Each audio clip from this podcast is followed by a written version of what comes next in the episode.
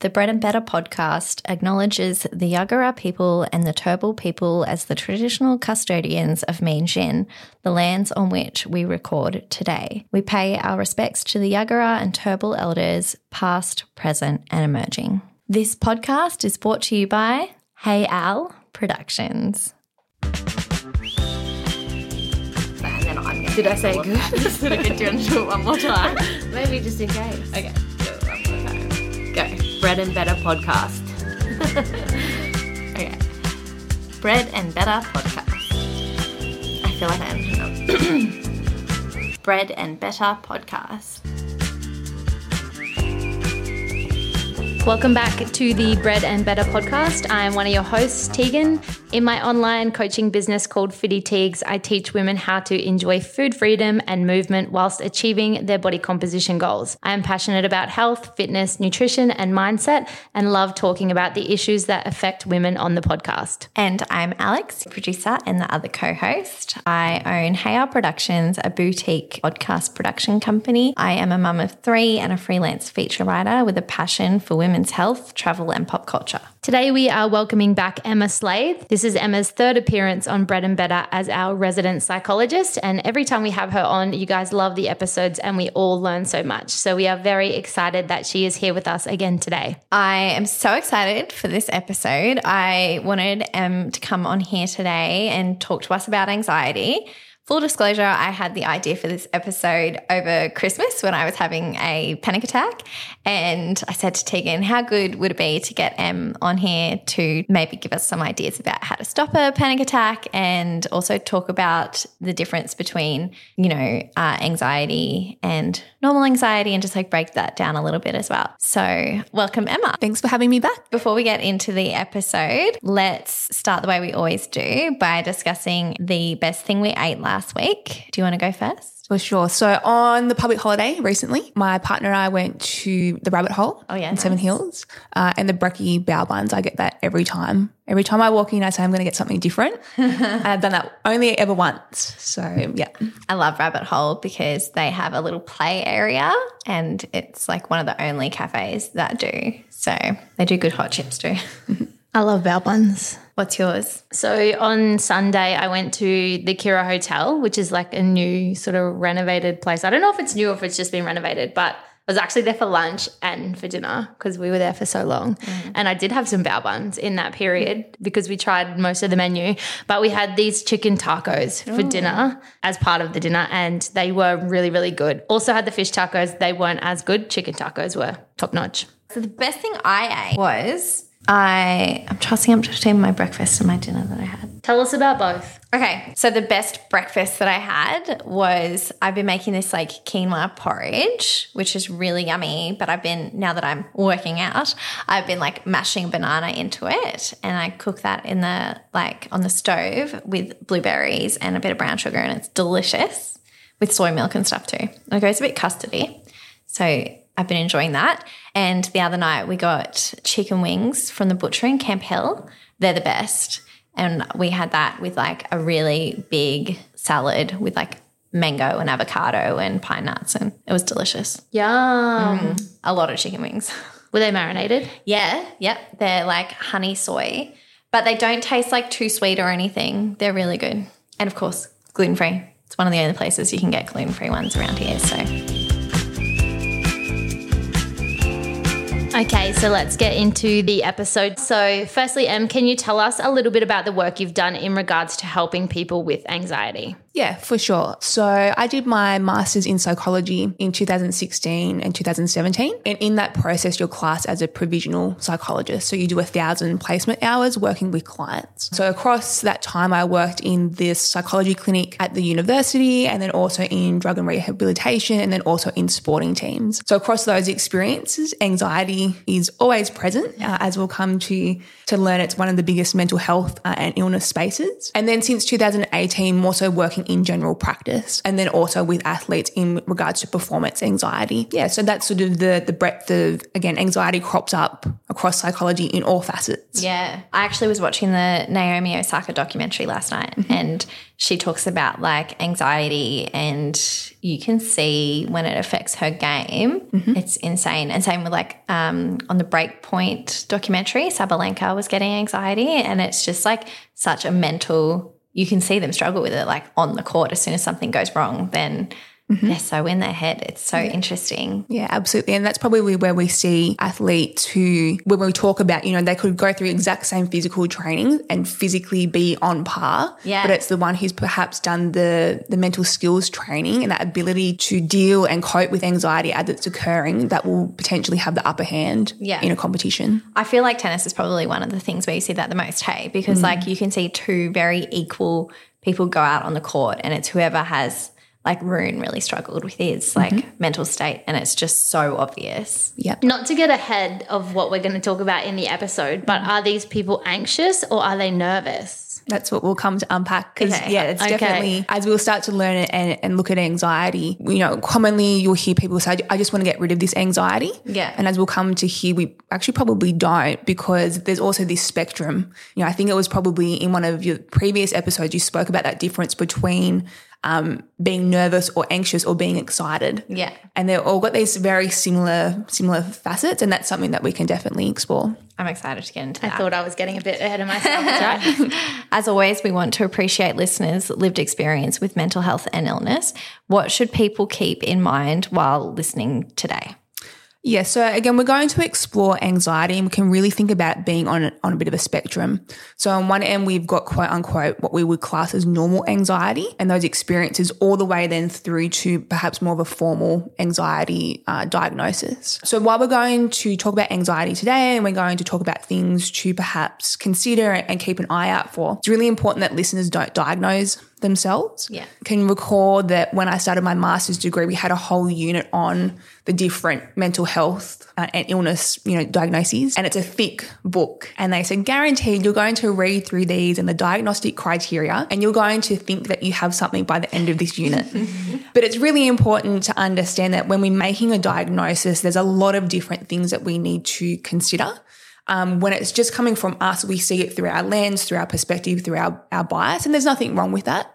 But in this space, as you're listening today, I would say if something resonates with you, then that could be an indicator that, yeah, maybe you want to explore a little bit further, but leave the diagnosis perhaps to your GP or to your psychologist. And your GP is a really great starting point if anything resonates with you today.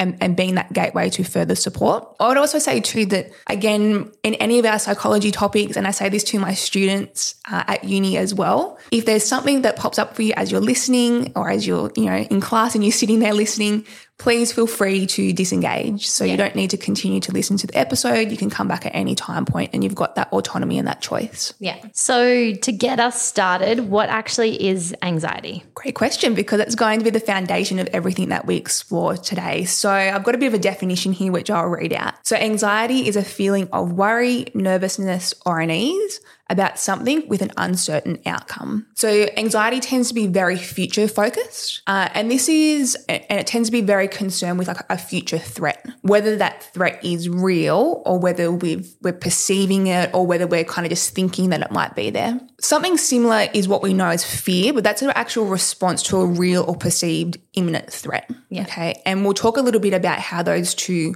two relate. So fear is kind of very similar, but fear is in the here and now. Anxiety is sort of future focused. Ultimately, though, the role of anxiety is to, to keep us alive, to keep us safe, and to get us going. Yeah. Okay. So a nice example that I like to use is we, if we pretend that we're a cave woman or a caveman or a cave person, okay, and you wake up one day and you walk outside your cave and there's a pack of saber-toothed tigers.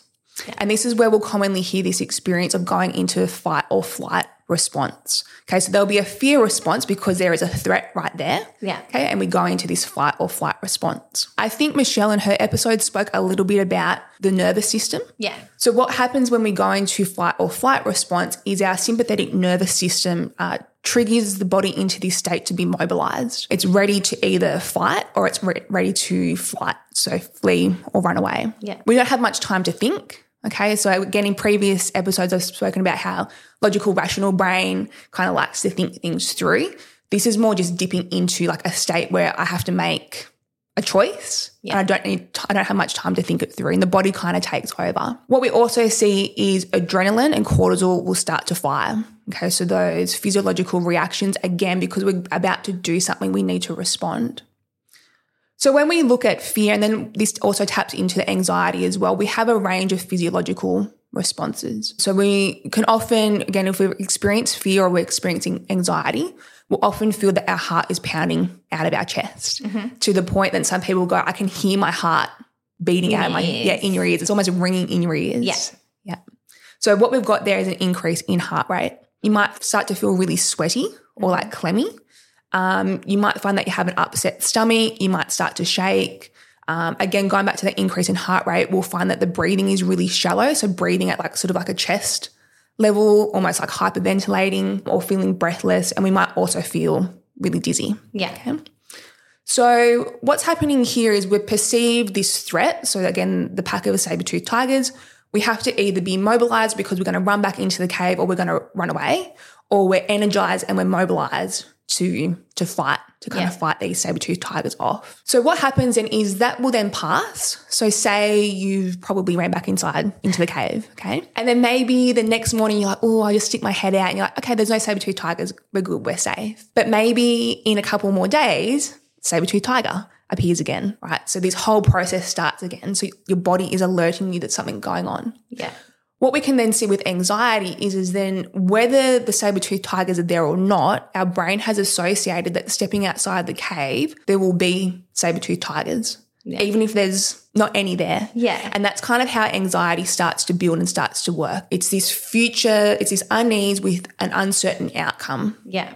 And then you start getting anxious about being anxious. Yes. Yeah. Yeah. So I just want to say the whole time you're talking then I'm like trying to like write all these notes in my brain. So I was going to ask you what the symptoms of the um, sympathetic nervous system reaction were, but then you explained it. So mm-hmm. I get all the things that you said and I can hear like my heart beating in my ears. It sounds like if you've ever had an ultrasound, like a, a, mm. if you've had a like, and you can hear like that's what it sounds like in my ears. Mm-hmm. And then i get all those things. Yeah it's it's mm. awful. And then i get anxiety about having a panic attack. Yeah.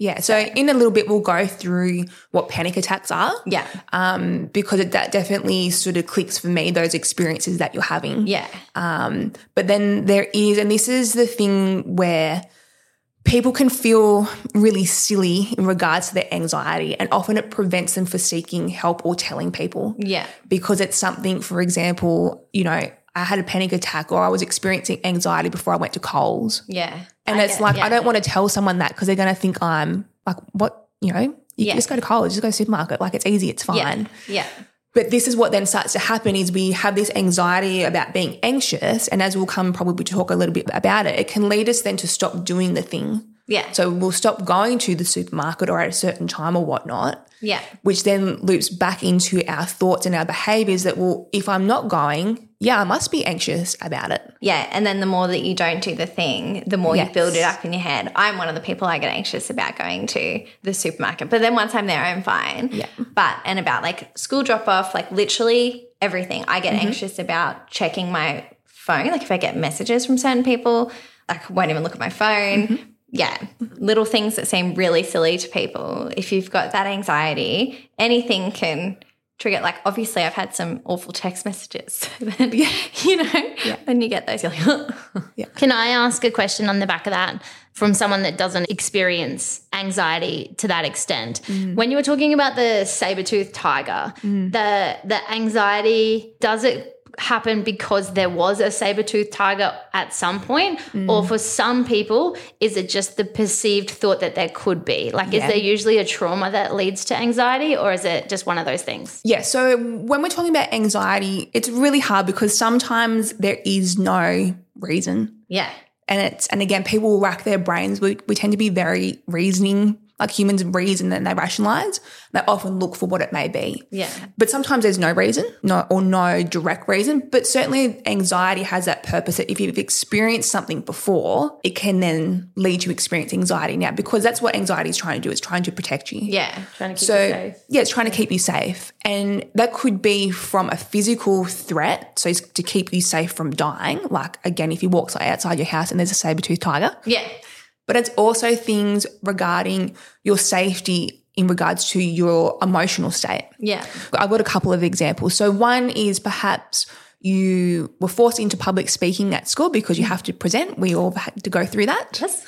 Yep. So we're already a little bit like, oh, you know, perhaps just someone who doesn't like to be front and center of a stage and have everyone listen to you talk about the history of whatever you're learning about in history. So you have that sort of base, like nervousness, right? As we've spoken about before. And nervousness has a purpose. Again, we'll, we'll go into that. But we've got this base level of, of nerves. Perhaps then someone laughs at you in the class because you stutter a couple of times. Mm. Now, I've presented before. No one cares if you stutter. I just make a joke of it. I'm like, oh, ha ha ha, roll on. Yeah. Okay, but when you're perhaps 15, that seems like the world is just caving in on you. Okay. Then you'll quote unquote get over that experience. It might take you a couple of weeks. But then what can start to happen is, is that next time that you go to public speak, the anxiety, and I call it the anxiety as its own sort of beast and its own creature, will could start to tell you things. Remember that last time when you presented and Jack up the back of the room laughed at you? Mm. Don't stutter this time because this could happen again. Yeah. Okay. And again, stuttering is a normal thing when you're presenting. And then so we become, again, a little bit of fixation on that, Yeah. which then can lead you. And we'll talk about perform. When we're talking about performance, we're talking about not just athletes, but our ability to execute tasks is then not as good because you're hyper focused on the very thing that you don't want to do. So this is how anxiety can then start to build. If we think a little bit more clinically about it, if we think about someone who has experienced trauma, right, or childhood trauma, okay, anxiety, they can do really well for years and years and years to suppress that. And that was that thing that happened when I was five and whatever. And then they get to 25, 30 and they start to experience anxiety in regards to it. Yeah. Maybe where the trauma occurred, mm. people who were associated with that trauma. Yeah. And you don't want to go and see them and you experience anxiety Yeah. we can definitely unpack it and see that anxiety has been built off this idea of keeping you safe because you've experienced something before that's been a threat to you, whether that's physically or emotionally. But it can also just be it's sort of anxiety is this creation of, of a range of things that don't really make sense in the moment. Yeah. So perhaps a, an example of that, just a hypothetical one, is you know, say we've got someone who already has this low self esteem. They're quite self criticizing and they're really worried about their work performance. And they, they, they talk themselves down quite a lot. Perhaps they're probably often the people that do quite well at work. They're, they're meeting their KPIs, but they're really hard on themselves. Yeah. And perhaps, and then there's added stressor that uh, they have to keep their job because of financial stresses, because they've just had to put their car, they had an accident, they've had to put their car in for repair. Yeah. Okay?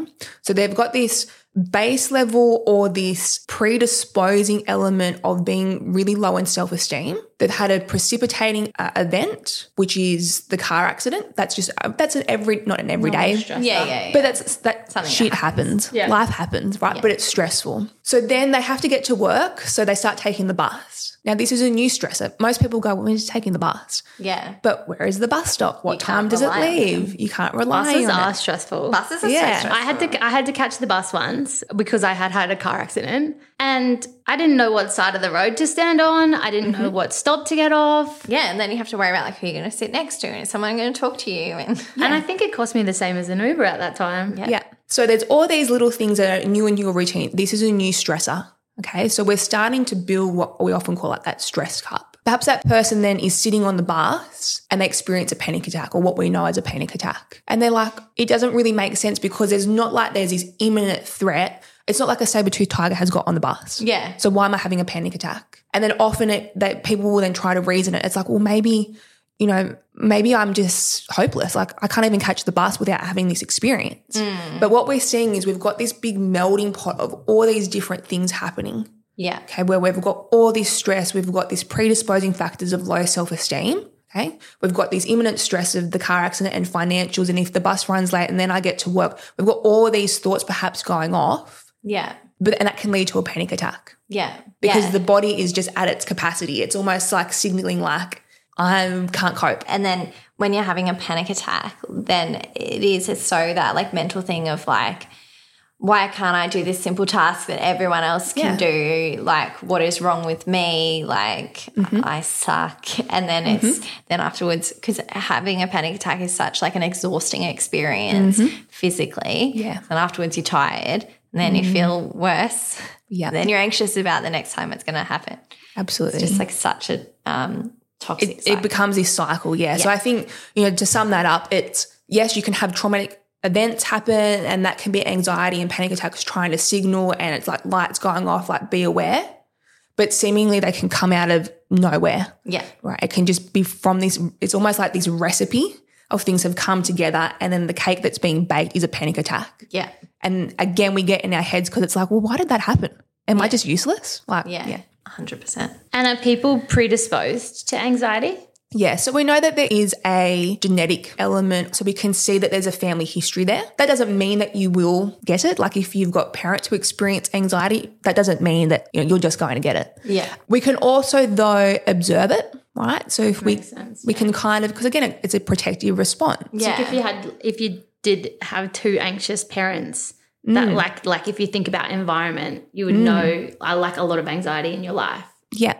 Yeah. So it could just be that if I've watched, you know, my parents work around anxiety mm. and try to suppress it and push it away and not potentially cope with it overly well, then perhaps those things those are things I need to be wary of. Yeah. Um, but not always, right? So again, we hear there's plenty of people with, who would have parents who are anxious or experience panic attacks, and they never will yeah. because they can see it from the outside perspective that oh, catching the bus, that's okay. Yeah. Crashing your car, well, life happens. Like all of these things. Yeah. Or they go in the opposite direction as well. Yes. Be like, I'm never going to be anxious. Yes, and I have that confidence then, which I think can play a lot into it. Yeah. And different personalities and stuff as well. I saw a quote recently that like really resonated with me, but absolutely would not resonate with someone with anxiety. And it was mm. something along the lines of like, by worrying about something that may not happen, you're potentially living it twice. Mm, yeah. Mm. Which to me, I'm like, yeah, cool, don't worry about it. But that's not effective. Yeah. If you have Yeah. diagnosed anxiety. But I can appreciate why that makes sense. One of the very famous things Michael Jordan says is like, why would I worry about, like, when asked, like, what happens if you miss that shot, like, that you've missed before? And he says, why would I worry about something that's not even happened yet Yeah. or might not even happen? So again, and you're right. As a, someone who experiences anxiety, we can read or hear that quote and go, "Yeah, that makes sense." Yeah. Yeah, but I think when you're in it, Yeah. it's hard to it's hard to see that and think Yeah. that. Um, and I think that's another thing. If listeners, if someone's listening and you do experience quite intense anxiety, or perhaps you have, you know, experienced an anxiety disorder, when we're talking about things today, it's not to sound dismissive. No. Yeah, because again, in this state, when we're talking in a podcast, we're talking in a very rational, logical kind of space. Yeah. So if you hear a technique and you're like, oh, like that's going to work, or like, you know, that's a little bit, sounds a bit Captain Obvious. Yeah. You know, yeah, we're talking about in a very logical, Yeah. logical space. I'm willing to take any of your advice because right now my panic attack uh, thing is you're not going to die. This isn't going to kill you. You're not going to die. This isn't going to kill you. Yeah, yeah. Actually, one of my friends said to me recently, like, she experiences anxiety, and like, one of the things she thinks is like, well, if I go outside the house today, what if I die? yeah. And I was just like, what? Yeah. Like, I just, I don't think like that. And that's why we're here talking about mm-hmm. this to like normalize these experiences and to mm. help people on the other side understand, well, you know, just saying, well, just don't worry about that. That's not helpful. Yeah. Yeah. And we'll get into that in a little bit. To go back to that point, we can sort of see how some people are predisposed to anxiety, or we would suspect that they would experience it more than other people. I think if we go back to this idea of anxiety and how it has like a positive role in our life. And when we talk about in regards to athletes, but it also applies to us, you know, everyday people, we talk about optimal zones of functioning. Okay. So if you think about a graphs or a graph or a graph and you have your vertical and your horizontal axis or your Y and your X axis. Okay. So on the vertical axis, you have your performance or the thing that you're, you're doing. Yeah. And along the base, you have anxiety. So what I would like you to try and picture is an upside down U or an arc in that graph. So what we can see is, is that when we are underactivated, we don't have enough anxiety or arousal to get the job done. Yeah. Okay. When we then flip to the other end of that arc, we have too much anxiety. We're overactivated. Yeah. Okay. And that's where we see that we can't perform. When we talk about optimal zones of functioning, we're talking about that peak in the arc where we have enough anxiety that we get peak performance. Okay. So, for example, this could be you might experience a little bit of nervousness. It might tap, tap into a little bit of anxiety because you've got really important KPIs to meet. Yeah. So you need that physiological arousal to kind of get you going to get the job done. You know, I mean, you might be preparing for a big speaking event. So I spoke at a conference last year and I had anxiety beforehand. Yeah. I also had the strategies in place though to be able to reframe it. But I knew walking in that if I didn't have some level of anxiety, I wouldn't perform. Yeah. Not that it's a performance, but I wouldn't get the task done the Yeah. way that I want. Like you're anxious because it's important to you. Yes. Yeah. I was going to say, like, you need to have a certain care factor because if you don't have any sort of nervousness, Yes. anxiety about it, you don't really care about it, you're not going to put in your best effort. Yeah. Yeah. And it might not be that you don't care about it, but if you're just a bit like meh Yeah. about it. So a prime example that I have is in my master's degree and quite early on. I failed a really big assessment and it was live. So I had a panel in another room looking in through a video camera, kind of assessing me. And I failed and they pulled me out around halfway through and they're like, what's going on? And I was like, I don't know. And then I continued to fail, right? So, and I had to resit later on and then I passed. But what happened in that is I had got so, I don't think it was relaxed, but I walked in just so like, yeah, just an assessment. Yeah. I was underactivated. Yeah. Right. So then when I had this actor who was playing a client play a really difficult client, I wasn't up there. Yeah. I couldn't match it because I was almost a little bit too relaxed. I was a little bit too like, oh yeah, I've Yeah. done this before. Like, is great, fine. this is fine. So this is where we can see, and also things too, like if you're walking into a netball grand final, right, or a school swimming carnival, if you have a degree of nervousness and anxiety beforehand, it's actually okay. And by accepting that, and we'll go through this in in a moment, but by accepting that and understanding that, hey, this is okay, the anxiety, the the dysfunctional anxiety that we'll talk about in a moment backs off. Yeah. Yeah. So if anxiety has a function, it's okay. Yeah. And we can work to accept that. Then in turn, it, it makes it functional. Yeah. It, it has a purpose. Yeah. But going back to this idea of people, different people being different, the optimal zones of functioning are different for everyone. Yeah. Okay. So it's important that we don't compare people. So you watch them, oh, they just seem to do it so easy. Yeah. Again, that's perception. Yeah. Right? But it could be that their optimal zone of functioning. So again, if we go back to the graph, right, depending on the task, my upside down U might be down this end and your U might be upside down U Yeah. might be down the other end. Yeah. Okay. So we can, we can all have these different capacities at any moment in time, again, depending on the task to enter that optimal zone of functioning and it's different for everyone. Yeah. This is sometimes when we also see two people who we perhaps, or they comment, they go, I'm really confident in this area of my life. Yeah. You ask me to do this particular task and I crumble. Yeah. I'm an anxious mess. Yeah. Yeah. So this is where it gets again. We often try to look at other people as a benchmark and go, well, they can do it, so I should be able able to do it. And it's like we're all different. Yeah.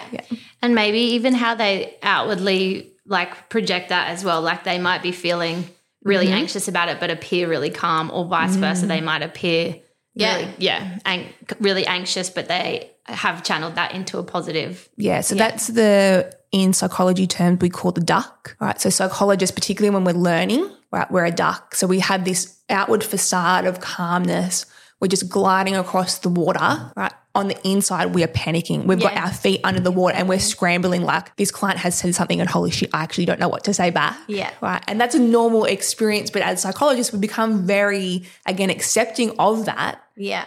then in turn, there's been countless times, right? Maybe this is like a psychologist's secret, I don't know. But there's been numerous times that clients tell me things and I'm like, wow, I, got- I really got to think about this. Yeah. I'm not quite sure what the next avenue is, right? So the duck feet kick off. Yeah. But because I just know that's part of the process, I seemingly can just sit with that and then I'm like, oh, Yeah. I know the direction here, Yeah. right? And go back into that gliding duck state. Yeah. I like that. I can definitely identify when there's situations that I've been in that I'm like, oh, I'm so surprised I'm not anxious, but it is because I'm confident like in speaking about that topic or in going in to do Mm. that thing. And then I'll have to do something really simple. Like you were saying before, you think it's interesting that I have such bad anxiety, but I'm like really good at meeting people and stuff like that because I feel really confident in that. So I think in certain situations, Yeah. And you build that self reinforcement. yeah, So if you again in that task, I say it's a task, but the the task of meeting people, Yeah. you have confidence because you've approached Tegan and now you're best mates or good mates, and like so it reinforces. So it goes well. So it's like, well, if I can meet Tegan, I can approach someone else, and I Yeah. can approach someone else, and it's you've got confidence in that space. I think it is it Sarah's Day. She's on YouTube and Instagram, and she talks about like her mantra of like act confident and no one will know yeah, no one really knows. But what that what I like about that is is that if you act confident, even if you experiencing anxiety and you do the thing, and we'll get into this a little bit later on again, not to sound dismissive, this is really hard if you're experiencing tense anxiety. yeah, But then it is like, oh wow, I can do that. yeah. Like you trick yourself into doing it. You're stacking the evidence that you can. You're stacking the actually do it. evidence and you're also building those neural pathways. Yeah. Right. So sometimes I explain it to clients. It's like if you go trail running or bushwalking, there's always a really well worn trail. Okay. So if that is an anxiety trail, so avoiding going to the supermarket at a certain time, I just keep walking that. There's a really well worn track through there. That's a mouthful. Um, track through there. Right. So that's the automatic kind of way to go. Yeah. But sometimes when you go bushwalking or trail running, you notice that there's like this random like trail off to the side. Yeah, Now, whether you should go on that one or not, I don't know. but for the sake of this example, it's like, well, that's someone taking a different path. yeah, So the first few times, it's going to feel really uneasy yeah, and really rocky because it's not well worn, yeah, like going to the supermarket at a busy time. yeah. Yeah. But the more times you do it, then that that part of the track becomes the more automatic one. Yeah. That's sort of how it works from a neural pathway perspective. Yeah. Wow. That's the that's such an easy, good way to break it down. I've heard people try and break that down before. I'm like, I don't understand that at all. Mm. It's cool. So, and when does normal anxiety become something more concerning? Yeah. So it's really common for clients or people to say, like, I just don't want to feel anxious. Hopefully by now we've sort of got the the idea that no, we actually do want to have space for anxiety. It has a very important role and function. Most of the time though, when people are saying, like, I just don't want this anxiety, I just don't want to feel like this, what they're talking about is the anxiety that's causing them significant dysfunction and or distress. So note in the examples that we've kind of gone over just recently, the anxiety has a, has a function. Yeah. Yeah. So it has a positive reason and function as to why it's occurring. And while it might not be the most pleasant experience, right? So I'm not selling an anxiety experience as a great time, like let's just go and have more of it. It's not to an extent that it's causing you distress. Okay. So it might cause you stress, but distress, we can kind of think about on like this sliding up scale. We have stress first, then we go into distress. That's like, yeah, a lot more intense and severe. Okay. So the anxiety, it's a bit stressful, it's yucky, it's icky, but it's not causing you distress. Yeah. Okay. So that's sort of what we would class as like quote unquote normal anxiety. So when we start to perhaps prick our ears up a little bit and go, okay, what's actually going on here is when the anxiety is causing the distress and dysfunction. These are really clinical terms. I understand that. You're like, what's dysfunction? So let's go through that. Keep in mind if, if you think, oh my gosh, yes, this is me, um, please don't diagnose yourself, but it could be some things for you to keep an eye on. Okay. So, and you can note these things down, right, in your notes, in your phone, in your diary, maybe just reflecting at the end of the day across these things. Uh, because if you do go to happen to see your GP or a psychologist, that can be really useful info. Yeah. Yeah. And often when we're in the anxiety experience, we have a hard time remembering it. Yes, this is like one of my biggest tips for people that are going that I always say. And literally, someone was going to see a psychologist the other day, and I was like, write down everything. Yeah. because even just the pressure of being in that room Yes. and having to remember it all, it's mm. like everything goes out of your head that you've ever experienced in your life. Yeah. And I think sometimes people feel a bit self conscious about being like, oh, I'll get out my notepad and tell you all my dot point symptoms. I don't anymore. But no, it's great because as a psychologist, I say to my clients, I, thought, I don't expect you to remember everything that happens in the next week, in the next two weeks before I next see you. So mm. notes in your phone or a little journal that you can keep in a safe place where no one else will read it to note these experiences down because it, it makes sense that when someone goes to you, okay, so what's been happening the past two or three weeks, you go, oh, I, I don't know, like I can't remember yesterday. Yeah. Because that's how anxiety works. yes. Yeah. Yeah. So the things that we, when if we go through dysfunction, so what we like to think about is three areas of life. So work slash occupation, social, and sleep. And what we're thinking about is the last two to three weeks. Okay. And we use again this as a very rough timeline because again, the fleeting experience of anxiety is normal. Yeah. Yeah. But persistent, um, or yeah, persistent anxiety is the thing that we're looking out for. What we see is, is also the anxiety is really intense and perhaps it's excessive, okay? And it's fear about everyday situations. So, as we've spoken before, the amount of anxiety isn't warranted for the task or the experience. So, when we're talking, let's go through those three. So, the past two to three weeks, work or occupation. So, what we mean by that is like you're employed, work, or working for yourself. You might be a stay at home parent. You might be retired. You might be studying. So, that's what we mean by occupation. What you might find is that the anxiety is leading you to be absent. Yeah. Yeah. So, you're not rocking up to work or you're getting there and then you're going home. You might find that, and you can create a really clear link that the anxiety is leading you to not make your KPIs or that you have an excessive amount of worry about making your KPIs or getting a certain mark in an assessment or whatever it may be. We then look at socials. Okay. So saying that you'll go to things and then pulling out last minute, right? Or going and then going home Yeah. straight away. Again, and you're linking it to an anxiety experience. So again, those thoughts, so the catastrophizing or all or nothing sort of thinking that if I go there, everyone's going to look at me, right? Or the and or the physiological response of anxiety. You might be avoiding social interactions. So staying at home is a really common one. Yeah. And also then we look at sleep. Okay, so sleep is the third area where again anxiety is causing you to experience like a difficulty falling asleep, and that's not normal for you. Mm. Your mind is running anxiety type thoughts, or you might find that you fall asleep okay, but then you wake up at two a.m. Yeah. thinking about things and you can't get back to sleep. And usually this is also characterized that you wake up and you feel like trash. Yeah. Right, so you're not getting a restful night of mm. sleep. So across those three areas, anxiety is linked to again dysfunction, right? So the anxiety is not helpful across any of those three areas the last two to three weeks. And it's important too that you keep in mind your individual point of reference. So for example, if you're introverted like me, Yeah.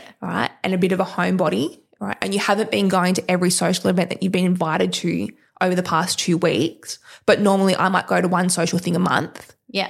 maybe it's not anxiety, Yeah. Mm-hmm. right? So you again, you've got to look at what your normal base reference point is, and this is where you know making a diagnosis can be really tricky. Like we have criteria that a client will need to meet to be able to provide a diagnosis. Yeah. But then we have to take into individual consideration that person and also cu- cultural factors as well. Yeah. Right? So we can see that sometimes people who identify with different cultures, right, different things will lead to anxiety of what is appropriate and what isn't appropriate. Yeah. So that's the dysfunction sort of side of things. We then also look at the distress. So you might go, well, actually, no, like over the past two to three weeks, my life across those three areas is as is. I'm still going to social events. I'm perceiving I'm sleeping okay. I'm still going to work. But when we talk about distress, what we're talking about here is, is that you're, you're still experiencing anxiety and you're pushing through. Yeah. Yeah. So the experience is really enduring. And I would say probably the best kind of word, it's really awful and it's really horrible. Yeah. Like you're sticking at it, but it's just a gross, yucky, it's a hard experience. And again, the the level of distress doesn't make sense to the task at hand. Right. So you've been shopping at Coles or Woolworths or IGA or wherever you like to go twice a week for the past 10 years. And maybe even you've been going to the same Coles or Woolworths, Yeah. right? And then recently you're finding you pull up into the car park and you're experiencing anxiety before you head in. Okay. And this is where we start to look at things through these experiences where we start to have a feeling of dread or doom. And that links to being like, I'm going to die, right? It feels like I'm going to die. Yeah. The impending doom. The impending doom is really big. And again, we can have those array of physical anxiety symptoms that we've spoken about before. So again, grocery shopping is not your favorite thing to do, but the amount of anxiety that you're experiencing is not warranted to the task at hand. And this is then when we see, when we've spoken about before, it starts to compound on itself, right? So I'm sitting in the car park, experience anxiety for something that I've normally done, right? Yeah. And I'm going to push through this. So again, it's going to cause distress. But then our thinking styles start to shape around that. So that all or nothing thinking or that catastrophizing. You know, for example, oh, well, I must be really hopeless if I can't even walk into Coles and I can't think of a reason why this is happening. But for goodness sake, I'm a grown adult. Yeah. My kid can do this. Like those sorts Yeah, of yeah, thoughts. you know, and, or again, that anxiety about being anxious Yeah. where it's catastrophizing. So it's like, but what if I go in there and I start experiencing anxiety or I have a panic attack? Like, how am I going to get out? Yeah. I've driven here. Like, how am I going to get the car home? I got to pick the kids up at three. Yeah. Like, What am I going to do? Like, and all these people are going to look at me and there'll be no one there to help me. Yeah.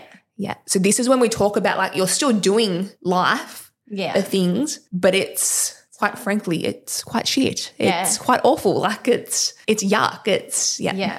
I had like my anxiety probably like it was really bad last year because I'm like being really sick all the time. And I had this like regular meeting that I go to like once a month at school. Everyone who's listening probably knows what it is.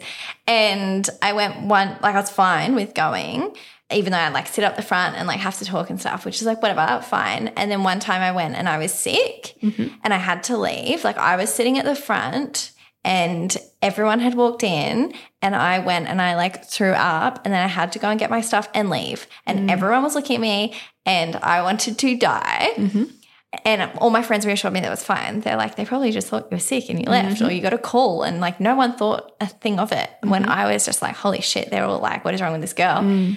And then the next time I went, I had a full, well, actually, I didn't go to the next one because I was having a panic attack and didn't mm-hmm. go. And then the next one I forced myself to go to and I mm. sat there and I was like, I'm going to fucking die. I'm having a heart attack. Like, this is, couldn't feel my hands.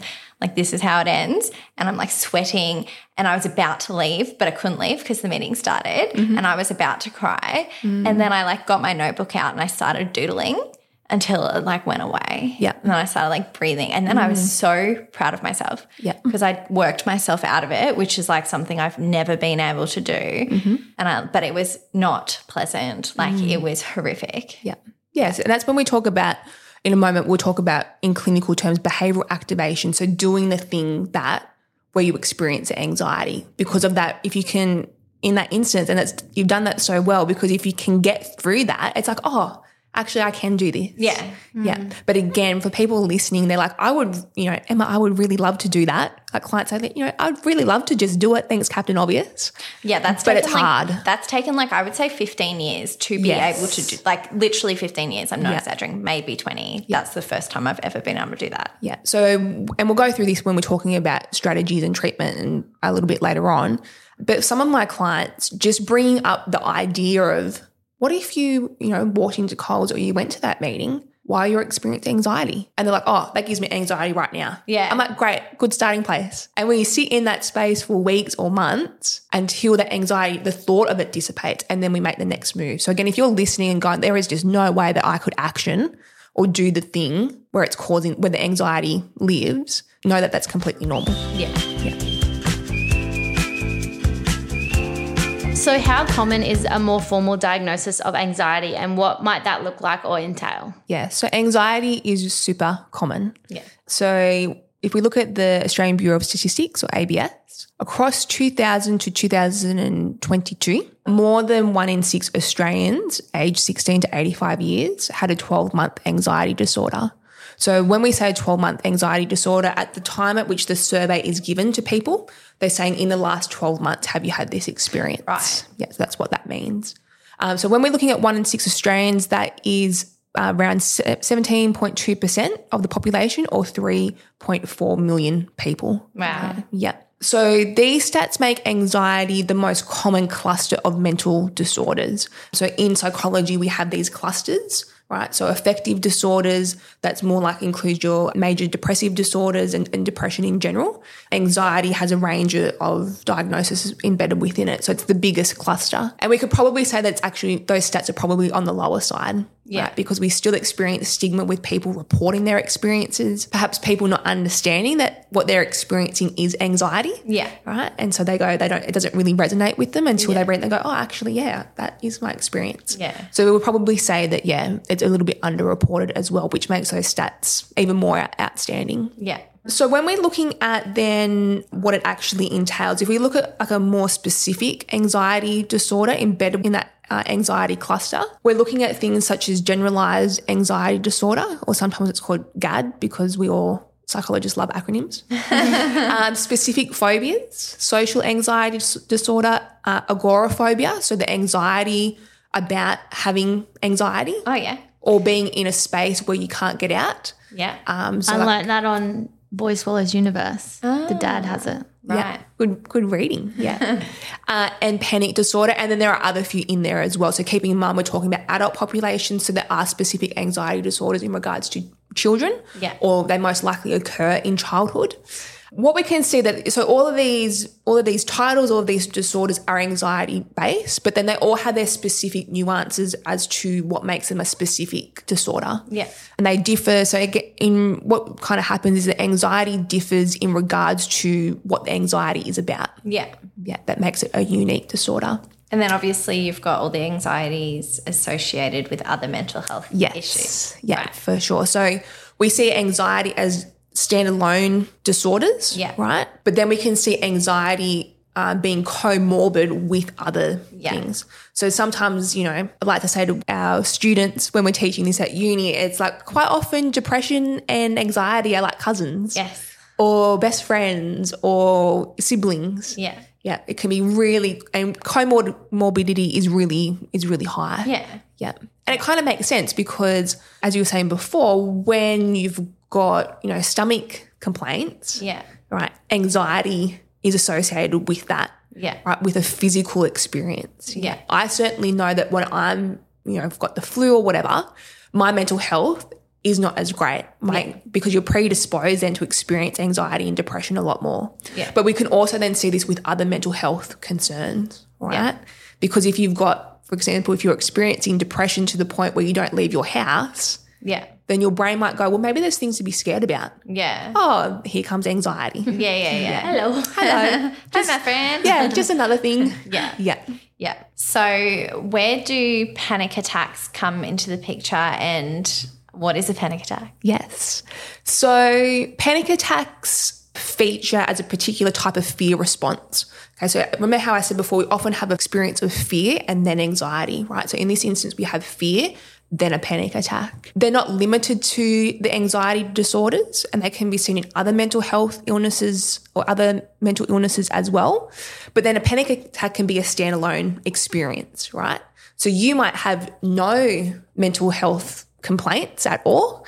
And then one day you have a panic attack. And again, that can, part of the panic attack is like, well, why did I have this? Yeah. Right? We also have panic disorder, right? And that's where we have unexpected panic attacks occurring quite a lot, right? So that's its own diagnosis, among other things. So panic attacks, yeah, again, they're in the picture there by themselves with other things. Yeah. So the definition of a panic attack. So a panic attack is an abrupt surge of intense fear or intense discomfort that reaches a peak within minutes. The abrupt surge can occur from a calm state or an anxious state. During the surge, you might experience a range of physiological responses. So, a racing heart, sweating, shaking, shortness of breath, feeling like you're choking, chest pain or discomfort, nausea, dizziness, chills or heat sensations uh, or tingling. And then from a thoughts perspective, you might have a, this feeling of unreality, otherwise known as derealization or depersonalization. So that's being detached or feeling like you're detached from oneself. You might have a fear of losing control, or a lot of people describe it, they think they're going crazy. Yeah. That's how they kind of sum it up. And or you might have a fear of dying or a sense of doom. So a panic attack is distinguished. So how we can kind of spot it is it's time to peak intensity. Right. So it's quick. So anxiety can mull. It can be lower state and it's just there all the time and it's gross and it's yuck. Panic attacks surge Yeah. they and again it can come from a calm state but boom it's like it's on and again it tends to be quite severe the, ex- the experience of the panic attack itself it's quite severe Yeah. and intense Yeah. um, so that is what a panic attack Yeah. is The first time I had a panic attack, I was 16. yeah And I thought I, like, I was like, I'm, I've had a heart attack, tight chest. I felt like pain under my arms. Like, it's a physical pain. Mm-hmm. Felt that depersonalization. Like, I wasn't in my body anymore. I start crying like mm-hmm. uncontrollably. Mm-hmm. And then I feel like I can't feel my feet. And I can't believe that I'm still on the ground. Like, I feel like I'm like floating in the air. yeah And I was like, well, this is it. I'm dying. And then it goes away. yeah But then you're left with all of that the aftermath aftermath. Yeah, Yeah. absolutely. So there's a really good book. It's quite old now. I think it was I was looking at it the other day, 1993, by Bev Aisbett, and it's called Living with It. So she talks about a panic attack being an it. So again, this other this creature. Um, but I think, you know, I've sort of got a blurb here that I can read out from the start of the book. Um, so for context, she's a cartoonist, Yeah. right? And the book is actually really great. You know, if you know of someone who's experiencing panic attacks and they're not sure what's going on, or perhaps you're experiencing experiencing panic attacks and you want to try and explain it to someone else, this book is a really light read. It's really thin and she describes it with pictures and oh, words. Yeah. So it can be a really good one. But this helps illustrate how a panic attack can happen when you think you're calm or you're seemingly calm. So she says, I first encountered my it on a glorious blue day in Sydney on what was meant to be a pleasant weekend visit to attend the Australian National Cartoonist Awards. The sky was a flawless canopy, the yachts bobbed cheerily on the harbour. Tourists snapped photos of smiling friends on the foreshore, and there I stood, struck by the enormity of what I was experiencing. Most people remember their first panic attack. It is overwhelming, utterly terrifying, and remains etched in the memory for a long time afterwards. So I think this can really illustrate this story that she builds. It's like there was nothing imminent right then and there. Yeah. And then seemingly I'm calm. I'm, you know, looking at the blue sky and it's a beautiful day. And perhaps she was looking forward to the awards and whatnot, and this panic attack can can occur. And this is when we start to explore that there's two different types of panic attacks, right? So there's an expected panic attack and an unexpected. So as the name suggests, an expected panic attack uh, occurs when there's an obvious cue or trigger. Okay, so and typically where panic attacks have occurred before, that tends to be where that happens. An unexpected panic attack is when there is no obvious cue or trigger at the time of the occurrence, right? So you might feel calm, relaxed, there's nothing really on your mind, a panic attack occurs. So if we're experiencing an expected panic attack, there's this clear trigger, right? So as I was saying earlier on, if you've experienced humiliation when you've been public speaking before, and again, you can reason it that, you know, kids are dumb, they do stupid things. You might even have compassion for that bully, Yeah. right? But emotionally, that's still triggering, right? So now when you go to present again, right, and you could tell yourself in front of very supportive work employees or, or people, you know, in your life, your brain has made that neural pathway and that association. So keep in mind again the function of anxiety and here panic attacks is to try and keep you safe. Don't do that public speaking event because you'll get laughed at. Yeah. Yeah. On the other hand, when we look at an unexpected panic attack, it can be really hard for people to comprehend. And that's where there's that sense of, there's that sense of going crazy. Like, holy shit, like, where did this come from? I must be psycho. Like, I must be crazy. Like, that's what clients say to me, right? I'm like, no, not crazy. This is a panic attack. It's unexpected. Yeah. Because again, they can't pinpoint where it's come from. But as we've said before, there might be, in that example I gave before about the lady or the person on the bus, there might just be this melting pot of all these psychological factors and current stresses and whatnot that meld together, right, to produce a panic attack. And so this recipe is created. You know, so I've got a personal example. So my first panic attack, I was in grade nine and I was on the way to a school camp in Canberra. Yeah. You know, the Fucking grade nine, man. grade nine, right? Yeah. And maybe there's some hormonal changes and things happening there that could play into this. I'm not too sure. But I distinctly remember sitting on the bus and I was on the window side. And I think at that time, it, iPod shuffles were a big thing. And I had my iPod shuffle in. And skinny one. Yeah, Yeah, little- they're yeah. the best. Yep. And I was looking out the window and we were between Armidale and Tamworth. Right? And I can remember the part of the road where this had occurred. Um, it's kind of like this rock face up the right hand side. And I was just listening to my music and I was looking out the window. And then I felt it was like from the top of my crown of my head all the way down to my toes, I went cold. But it was like this, it was like this scan. It wasn't just like I was instantly cold. It like again started from the top and it was like it was water pouring over me. And then I felt sick in the stomach. And I was like, what's going on? Like, and I felt numb and I felt tingly. And I said to my friend, um, I said to her, I was like, oh, I think I'm going to be sick. And she's like, oh, do you want me to tell a teacher? They said, you know, if you feel, if you feel that you're bus sick or car sick, like, you've got to let them know. I'm like, no, no, no. Like, I don't think I'm going to be sick though. I feel sick, but I'm not going to be sick. And then I just sat there and I breathed and then it went away. So probably now what I know is if I look back on that, I hated school camps Yeah. right? I didn't go to the one in grade seven. I went to the one in grade eight and I hated it. It just wasn't my thing, No. right? I just, I love school, but going on school camp, I was like, I'll just go home for a week. Yeah. Like, but here I am in grade nine and I'm like, right, yep, gonna go to Canberra. Like, I'm full of enthusiasm. I'm like, w- w- willing to go. I'm willing to have a good time. But there was still probably part of my brain that was like, remember, this is the thing that you don't like. Yeah. Right. And you can't get off that bus. Can't get off that bus, right, at a subconscious level, right? So it's, it's kind of just eating away at the back of my head. And that's probably what was happening in that moment. I think, again, too, that think about that personal example. I can then remember being 18 at Sydney Airport and I was going to Europe by myself. It was my first overseas trip and I was going by myself. And I think I had about a five hour wait at Sydney Airport. And I think I probably spent about four and a half hours in the bathroom panicking. Yeah. And again, I was like, "I- but I want to go overseas. Like I've saved for this. I paid for it all myself. I'd been working really hard. I was like, why am I panicking? Like, what's going on? Yeah. From the moment I walked onto that plane, it was like a switch flicked. Yeah. And it was like, great, I'm fine now. Like, and still to this day, and I've been very privileged and lucky to go overseas a lot, still to this day, there's like this little bit now, it's just nervousness. It's Yeah. like that little like, oh. Um, so now I would say that I don't have a panic attack before going overseas. Yeah. And there's probably this low level anxiety or nervousness because I'm going to a different country. Perhaps I don't speak English, right? That's part of the adventure. I don't know how the money works. And, you know, we've got to get there and we're flying. And it's just all those different things. But I'm now able to reason it that it's just me being on alert. And that's actually not a bad thing when Yeah. you leave the country to be on a little bit higher of alert Yeah. and Yeah. still have a good time. Yeah.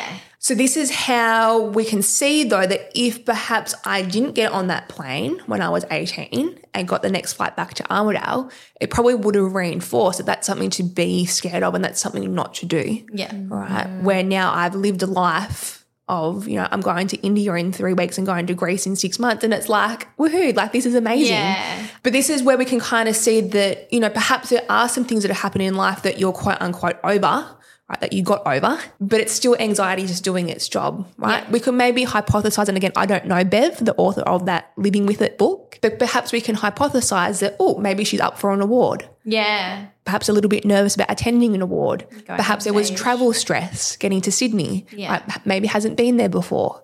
Right. So again, she may have had previous experience that have led to this panic attack, but in this seemingly calm state, there could just again be this melting pot of different thoughts that we've got, right? Different experiences that then lead to a panic attack. Yeah. Is there a way of rewiring those neural pathways that Yeah. you were talking about before? Yeah, for sure. So this is when we can start to look at different strategies. So if you work with a psychologist, we'd probably look at cognitive behavior therapy or CBT. Yeah. Or we would look at acceptance and commitment therapy, otherwise known as ACT. Yeah. So when we look at, for example, you know, and CBT is generally classed as like the gold standard. It has a lot of research and that's why it's used a lot. It doesn't work for all clients though. Right. Yeah. So just keep that in mind that, you know, you and your psychologist, if you see one, can talk about what's the best option for you. But when we talk about rewiring those neural pathways, we're really talking about taking different action, so behaviors, or changing our thoughts to rewire that. Right. And again, this is not an easy feat. You just, you know, what do people say? It's like, oh, just, you know, think happy thoughts. And you're like, Yeah, thanks, yeah, Captain yeah. Obvious. That's not going to help right now. Like, thank you so much. You That can't makes- remember happy thoughts when you're in the middle of that that. makes me feel worse because I can't, right? But if we look at a CBT perspective and, and these neural pathways, what we're looking at, or you can think about a triangle. So at one point you've got feelings, another uh, point you've got your thoughts, another point you've got action. So in the feeling currently, panic attacks and or anxiety, okay? We might have the behaviors. I'm not going to Coles. I'm not going to that meeting. I'm not going overseas. Hell, I ain't going on a plane yeah. right? So that's avoidance. And then we have thoughts. I'm hopeless. Everyone else can do this. Or it could be more thoughts around the doom side of things. If I go there and I die, no one will come and get me. If I go there and have a panic attack, how am I going to drive the car home and then pick up the kids? Right. So all what we can see is the, the triangle is then rein, self-reinforcing. And that's when we start to get the neural pathways happening as well. Right. Yeah. We keep treading these same paths. So what CBT does is we go, okay, well, we can look to change the thoughts. So we talk about challenging the thought or what's the evidence? What is the evidence that if you went to Coles, everyone would stare at you? Yeah. What is the evidence that if you went to the gym, everyone would be looking at and judging you? Right. So we start to look for evidence and challenge it. And then we start to create more functional thoughts. Right. And that's when we talk about thinking style, like all or nothing thinking, catastrophizing. Yeah. If we can change the thoughts, that might ch- start to change our behaviors or start to change our feelings or both, and they lead into one another. Yeah. Or we might start more with a behavioral approach. So we look to change your actions, right? So in addition to giving you other strategies, it's like, hey, could you go to Coles with your partner? Yeah. Yeah. Or again, you know, so I've had a client where we've worked on this. So even just talking about going to Coles created anxiety. Yeah. We got to a point where that was no longer anxiety provoking. Yeah. Then the next step, and we call this like exposure therapy. So we gradually expose you to the thing or the situation where anxiety occurs until you don't feel anxiety anymore. And then we go to the next step and then you'll feel worse again. Right. Yeah. That's part of the process, but you're going up the next step. Right. So with, for example, with this client, it was like, okay, we made this exposure, what we call exposure hierarchy or, or a ladder. So at this level, you're going to go to Coles at 6 p.m. on a Friday night with your partner. And then they kept doing that until she's like, yeah, that's easy. I'm, I'm doing it. I can, yep, I know I can do it. The next step was like, okay, can you do it for two nights across the week? Or it could be any sort of variation that makes it a little bit harder, right? Or, okay, we get to the point now, can you drive with your partner to the car park and then you go in by yourself? Because you know that there's a way to get home because your partner's going to drive. Yeah. do that until yep normal yep great fine. Cool now can you drive yourself? So eventually you get to the goal. So you got to think about what's your goal. Yeah. if your goal goal is to go and do this yourself with minimal anxiety that's your 100% level and you break it down right? But you don't move on. I say to my clients and perhaps i'm a little bit um veer on the side of caution but we don't move on until you come in here and you go me going with my partner to the shops is stupid i can do that you're so confident and cocky Yeah. then we move on Yeah. yeah. Or you Yeah, feel love that, you can take your next step. So when we talk about rebuilding neural pathways, we're looking to challenge the thoughts and change the behavior, which feeds into changing the feelings, right? Yeah. And that will build a new a new neural pathway. Yeah. Some people find CBT really look, it's really challenging. Again, so Yeah. if you're listening and you're like, well, I've got this 100 level task that I want to do, but breaking it down, well, that's really difficult. And again, we we incorporate when we'll go through some strategies in a moment, but we incorporate other things like how do you cope with anxiety in the moment? Yeah. right? But sometimes people go, well, my thoughts are my thoughts. I can't change my thoughts. Yeah. Because this is scary. This is real. Like this is, and that's maybe sometimes when we start to look at acceptance and commitment therapy or ACT. ACT is a little bit different. So we're actually not going to change your thoughts, right? And we're not going to change your experience. We're going to make space for it. Yeah. This can sound a little bit woo woo to people, so bear with me, right? And again, ACT is not for everyone, Yeah. right? Some people are more CBT driven, some people resonate more with ACT. ACT looks at can you build space for anxiety? Yeah. Yeah. What I mean by that, and the best way that I can describe it, is when you sit there in the moment with anxiety, can you almost, this is how I picture it, it's like, again, this other creature that's sitting next to me. Yeah. It's pulled up a chair. Can I actually put my arm around it and be like, cool, we're going to sit here. Like accept that it's a part of your life. We're accepting that it's there. yeah. Yeah. We're not pushing away. We're not suppressing it. I'm not passing judgment. I'm not bad, good, in between otherwise that it's here, but it's here and I'm going to make room and I'm going to make space for it. And we can do this with a lot of different emotions, but we're focusing on on that anxiety experience. I've got someone who I'm very, very close to who experienced very, very severe panic attacks for years to the point of not getting out of bed. And when I said to them, Oh, I'm doing this podcast on panic attacks, like what would you say, you know, as far as the techniques that helped you? And and they saw a psychologist. But they also said, they said it sounds a little bit counterintuitive, but almost welcoming the panic attack to like bring it on. Yeah. So it's over and done with. Well, it's almost like, come on, yeah, Yeah. like Come at me, Come bro. at me. come at me. and not in like an aggressive way, like I'm gonna fight you, but it's just like, come on in. Yeah. Yep.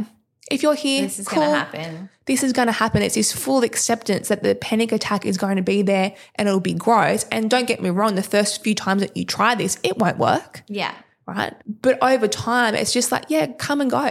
And that's what this person said, almost by not fighting it and opening the front door and being like, yeah, come on in, Yeah. sit on my couch. Like a surrender. I surrender, Yeah. hang out, you know, and just sitting with it, this full acceptance. They said it's almost like the panic attack then backs down. It lost its power. Yeah, it's just like the panic attack's like, oh, I'm not going to get anything out of you. Oh, okay. And it, and it dissipates a lot easier. But what's happening in that moment is the person isn't getting hooked Yeah. onto the, the panic attack. So they're accepting that it's coming in, but it's going to sit there and then it's going to go when it wants, right? Yeah. And while it sits there, I'm going to pack the dishwasher, right? I'm just getting on with my day. Yeah. And that's like ultimate level of acceptance. And, and when I say sitting with it, that's what I mean. You don't have to physically sit there. Yeah. Maybe you do, but it's just there. Yeah.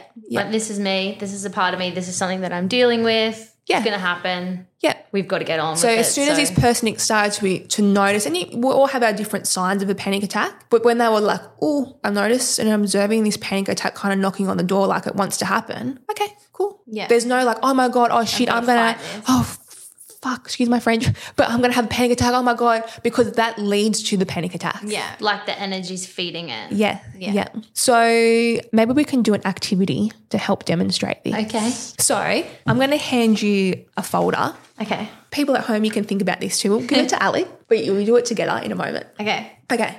So, Alex, what I want you to do so the folder is anxiety. Okay. Mm. And what I want you to do is hold it up to your face. Like this? Yep. Right over your face. Close to your nose. Yep. Okay. So you can put it back down because I'm conscious we need to speak into the microphone. but when you've got the folder up near your nose, Yeah. what can you see? Nothing. Just the folder.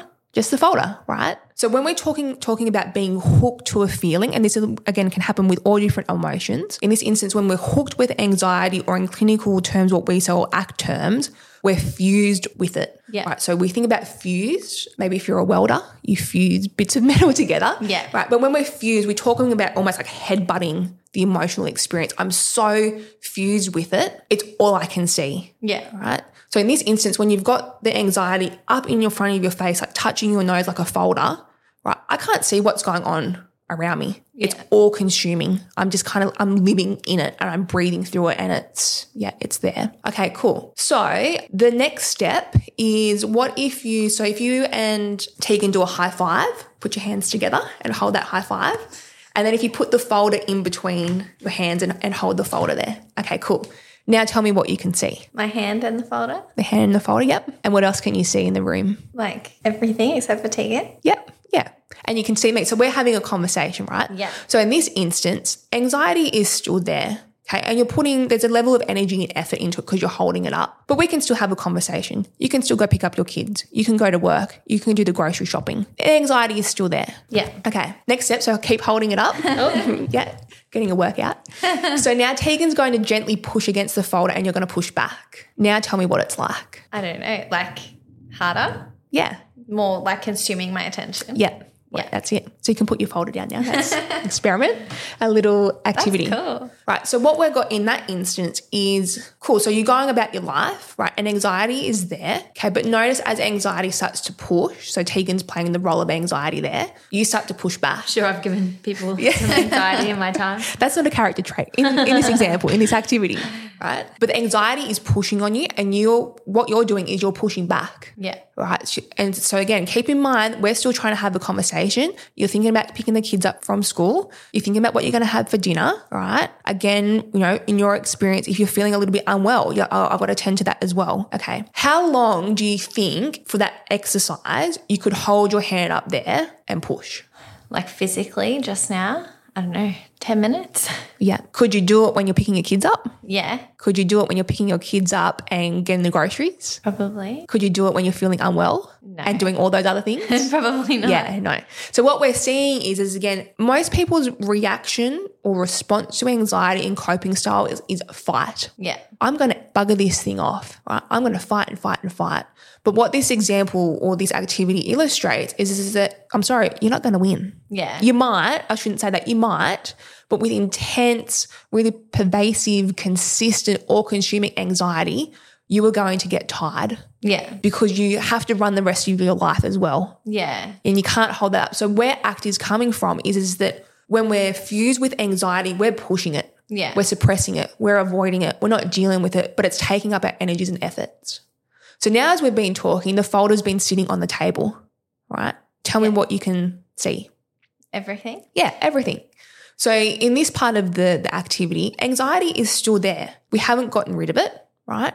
But it's down on the table. So you can look down at it. Yeah. It's there and it's present. We're not putting energies and efforts into getting rid of it. But what you've done by placing the folder down is you've defused from the anxiety, Yeah. right? So now you can start to see and observe everything else around you. And this is this idea of act. We're creating space for we're not getting rid of it, Yeah. right? But we're creating space so that we can attend to the rest of our life Yeah. which then invertedly makes it easier to cope with the anxiety. Yeah. Yeah. And there's other aspects too of ACT, right? So taking, for example, um, what we call valued or committed action, right? Taking committed action, so doing the things in your life that you really value, is really hard to do when you've got that folder up against your face. Yeah. Putting it down not now though. We've been engaging in conversation now with that folder sitting down for close to probably five minutes. Yeah. So that this is what the idea of ACT is. Yeah. It's a really good explanation. Very good explanation. Yeah. So probably one thing I would say is because people go, well, that's really great, Emma, but how I only know to fight. So how do I get it so that the folder is sitting down? The first thing that we want to change and try and change, and it can be a little bit tricky, is our language around it. Okay, so often people go, oh, I'm so anxious. It's like, no, you're You're experiencing anxiety. Yeah. Yeah. And what we want to start to do is change our language. And that might, people go, what's that going to change? Just saying that, oh, you know, I'm experiencing anxiety. what it's doing though is it's putting you in a space of noticing and observing. Noticing and observing, and that's a real skill. If you've never done it, right? It's like, and all these things that we talk about. If you've never done a 20 kilo bicep curl before, and we'll go, okay, good, let's go to the gym, off you go, you're going to struggle to do it. Or you might do it with really poor form. Yes. Right? the same with psychological skills. The first time you try this, it might feel really hard, really difficult. You might not get it right. That's okay. okay? But these things take practice to build it up so it works. So by noticing and observing, it's again, if we go back to this idea of panic attack knocking at the door and you're like, hey, come on in. You're noticing, you're observing, you're not judging it. You're not like, oh, not this rat bag here again. Yeah. Oh shit, now it's not the right time. I can't fight this right now because I've got a million other things to do. It's like, come on in. Yeah. Right? You're not engaging with it either. It's you're just noticing and observing. And I've spoken about this before, but it leads us to be more curious about the experience because we're not being judgmental. Yeah. I'm hopeless at this thing because this thing has come up again, this, this anxiety. So first off, you know, noticing the thought, I'm, I'm noticing the thought that when I go to the gym, people are going to stare at me, right? So we start to get that separation from the thought. I, I'm here, I'm having, I'm noticing the thought, Yeah. right? I'm not the thought. Yeah. Same with feelings. I'm noticing the feeling of anxiety. I'm noticing the feeling of being sick in the stomach Yeah. or that my heart is pounding against my chest. It's noticing, it's observing. So the language starts to create this defusion from the experience. From there, and people are probably like, again, this can sometimes get a little bit skewed, but then we go into mindfulness Yeah. right? Because people go, oh, you know, mindfulness, like we're going to be Buddhas sitting up with our, or monks sitting up with our legs crossed and Yeah. Hymning along or whatever happens.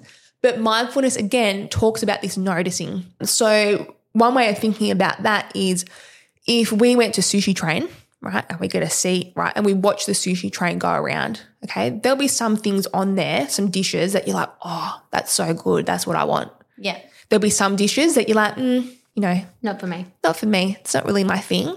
And there's probably some things that you're like, absolutely not. Yeah. That is not that raw fish or whatever it is. That is not my my jam. Yeah. So what happens is though is we can just notice all of those dishes going around on the train, right? And that's a little bit like our thoughts. So I think on average we have around sixty thousand thoughts a day, Yeah. right? If we took every single thought, or we took we hooked onto, we took every single plate off the train, you'd be very full. You'd also be very exhausted, right? Yeah. And you'd spend all day doing that. What mindfulness does is, is it notices those different thoughts or those different plates going around the, the train, and then you can choose which one You want to give attention to. you want to give attention to, Yeah. right? Or you might give attention to none of them, right? Yeah. You might just be observing kind of all day. But what we'll commonly find is that if you, you know, mindfulness apps are really popular for a reason because it talks you through it, Yeah. right? You'll probably get, depending on the person, you might get 30 seconds, a minute into the mindfulness script and you're thinking about what you're going to have for dinner. Yeah. And the person on the script will say, Notice what you're thinking about right now. Your thoughts are probably diverted off. literally me. But and I think people when they try and do mindfulness, they'll automatically go, "I'm not good at it," and I'm like, "That's kind of the point." That's me. Yeah. So the definition, the definition of mindfulness is present moment, non-judgmental awareness. So ah. you're in the present moment. So as noticing that siren, right? And then I'm going to bring my attention back to the present moment. Right. And I'm not going to judge myself that my thoughts went out to the siren, or in this instance, that my thoughts went out to the anxiety. And I'm just going to gently bring it back. And it's just this continual practice, right? If we go back to this idea of being on a busy road and cars going past and our thoughts, I say to my clients, I'm like, there's probably been, I don't know, 200 cars go past or maybe a lot more Yeah. in the space of the 30 minutes of our session. But not once have you got up and ran out to every single car and ran back, like trying to get in and then come back and then go out, run out.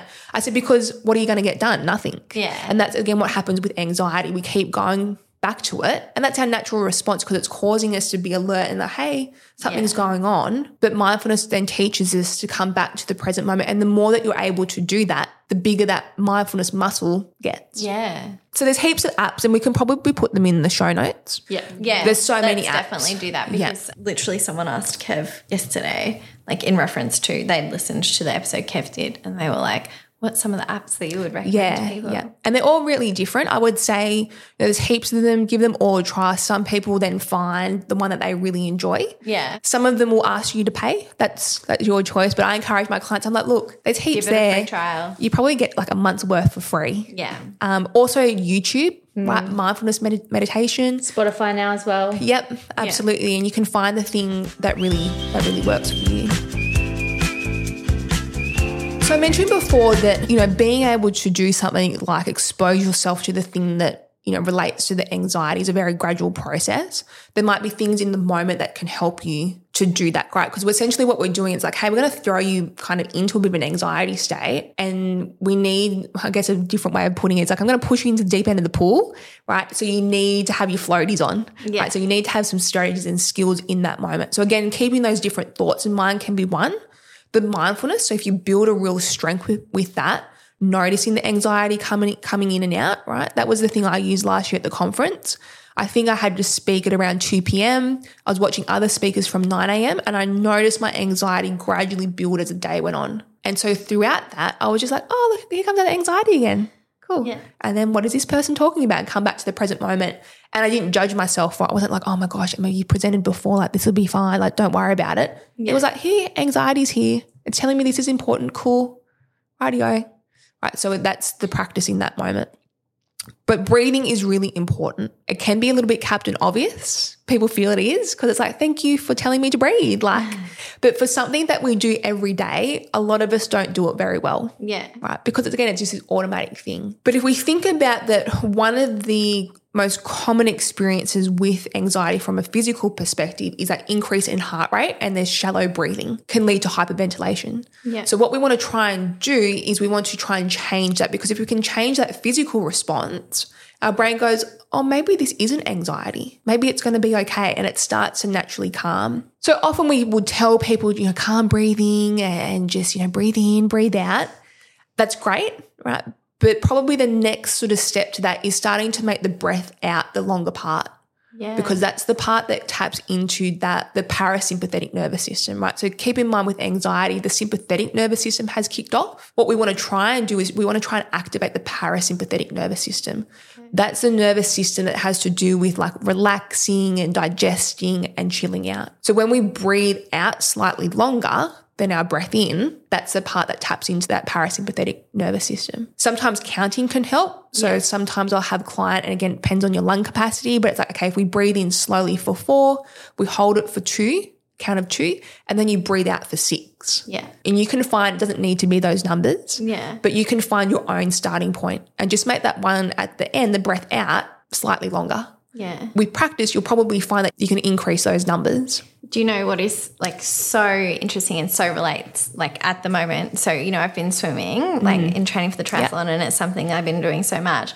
And now that I've gotten back into like my rhythm and stuff, I've like really nailed my breathing and obviously breathing in and then like breathe out for four underneath and you got that quick breath in. Now, when I'm going to sleep and I can't get to sleep, I've been breathing like I'm in the pool mm-hmm. and I fall asleep so quickly. Yep. Is It's it wild. Is that is it square breathing or circle breathing? Mm-hmm. Where you do four, four, four, four? Box breathing. Box Yeah. breathing. I knew it was something Yeah. square. I do So- that when I can't sleep. Yeah. Yeah. So box breathing also works. So while it doesn't have the longer breath out, that can work really well for some people because it gives gives them that rhythm of breathing, right? Because again, when you're when you're breathing in a shallow state, it tends to be very erratic. Yeah. It's not consistent. You're taking a sharp breath in.